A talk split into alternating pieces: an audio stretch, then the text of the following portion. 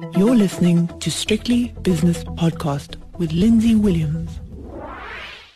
Welcome to this Ninety One Investment Views 2022 podcast. One of the key focus areas of Ninety One in 2022 is sustainability and climate change. To talk about that is the CEO of Ninety One, Hendrik du Toit.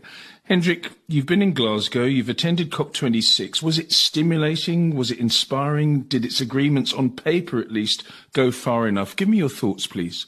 Lindsay, COP26 or all the COPs are quite chaotic with lots of people saying things, politicians mixing with business people, activists, NGOs, the whole lot. But what was really significant about this COP is that finance was present in force. And I don't think the world will be able to have an effective or efficient energy transition if finance does not get involved at scale. So to me, that is the takeout here. The other one is the US and China are closer than before, and the issues around or the requirements of emerging markets to have a slower, more deliberate transition as opposed to the immediate switch off of particularly coal is a very good thing because that means people are starting to build a proper transition or think about it rather than simply saying, how do we clean our portfolios today or how do we sweep carbon under the carpet? There's actually an honest conversation. So I'm reasonably optimistic, although there's a huge amount of work to do between COP26 and COP27 to make sure we reach the target of keeping global warming below two degrees. Well, that leads neatly into my next question, which is that climate change obviously needs to be addressed. I mean, it's a desperate situation from my point of view. Do you think asset managers like yourself and asset owners are going about this transition in the right way? Lindsay, I'm concerned that the approach that kicked off for the general drive for net zero was largely one to get existing portfolios aligned with net zero as opposed to making sure we finance a transition of the global economy to a sustainable net zero position. What I mean by that, it's very easy for particularly investors in advanced countries to shift away from the so-called dirty industries, which are largely now based in emerging markets, starve them of capital, and create nice portfolios that are aligned with the net zero objective, but leave those dirty assets in the hands of less scrupulous people who have no interest in transition and who will make very high cash returns in the process until we realize that we're over the edge as far as global warming is concerned.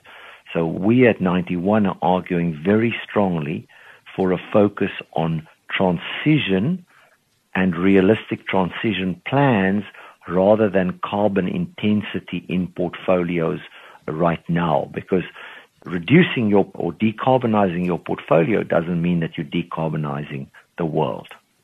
You and your colleagues to whom I've spoken over the last few weeks talk about portfolio purity. Why are you worried about it? That's exactly the point where I ended. It's very easy to create a portfolio which looks perfectly aligned, and therefore one would sell the assets which are causing major emissions. Really, a very small number of stocks provide the bulk of emissions. And if I can use the example of South Africa, yes. essentially two companies produce almost half of all emissions, namely Eskom, the electricity utility, and Sasol, Sasol. the coal or, or chemical company which produces fuel and chemicals. Now, quite frankly, if you just sell those, assuming Eskom was a listed company, you just sell those out of your portfolio or don't buy their bonds, you've created a clean portfolio, but you have difference as an investor to the world.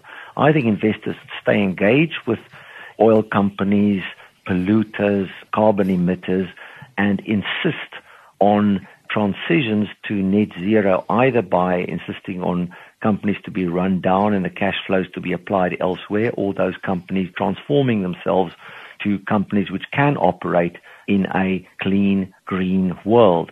And so that's the one point that's important. The other point, if one goes for portfolio purity, we will also cut off capital from energy, from countries where the energy systems are still very carbon intensive, and that means countries which house probably the majority of the world population, i.e., the emerging markets, where many people are still trying to get out of poverty, and one would create a social disaster. So it's very important that we don't leave anyone behind in that transition, and that the transition is inclusive and practical rather than one which is aimed at short-term decarbonized portfolios and virtue signaling by members of the investment community.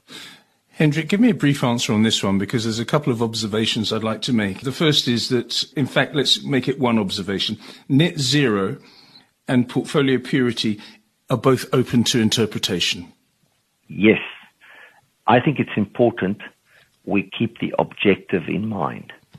We want a world which is net zero by somewhere between 2050 and 2060 at the latest, but 2050 is the date. And so everything we do must be focused on achieving that, not short-term gains to comply with either rules or regulations or desires in society. And that is really our point. Let's make this practical, let's make this thoughtful, and let's make this inclusive. It's a very good point. Finally, how can the private sector, i.e. you, drive the early momentum of the intended transition which we've spoken about and provide green finance, not just green finance as a token, but at scale? I think Bill Gates makes the point. You can reduce current emissions and money can be put behind technology or solutions that will just make it much easier for the world to transition. We need to do both. And so positive impact financing, which we, for example, do by backing public companies that are making a positive difference and are contributing to the speed of the transition. On the other hand, we also want to help and stay invested in companies which have to go through the transition process themselves. And you need to do both. It's not an either or point. Hendrik, thank you very much for your insight. That was Hendrik du who's the CEO of Ninety One. The views and opinions expressed in these podcasts are those of Lindsay Williams and various contributors and do not reflect the policy, position, or opinion of any other agency, organization, employer, or company associated with strictlybusinesspodcast.com. Assumptions made on the analyses are not reflective of the position of any other entity other than the speaker or the author. And since we are critically thinking human beings, these views are always subject to change, revision, and rethinking at any time. Please do not hold us to them in perpetuity.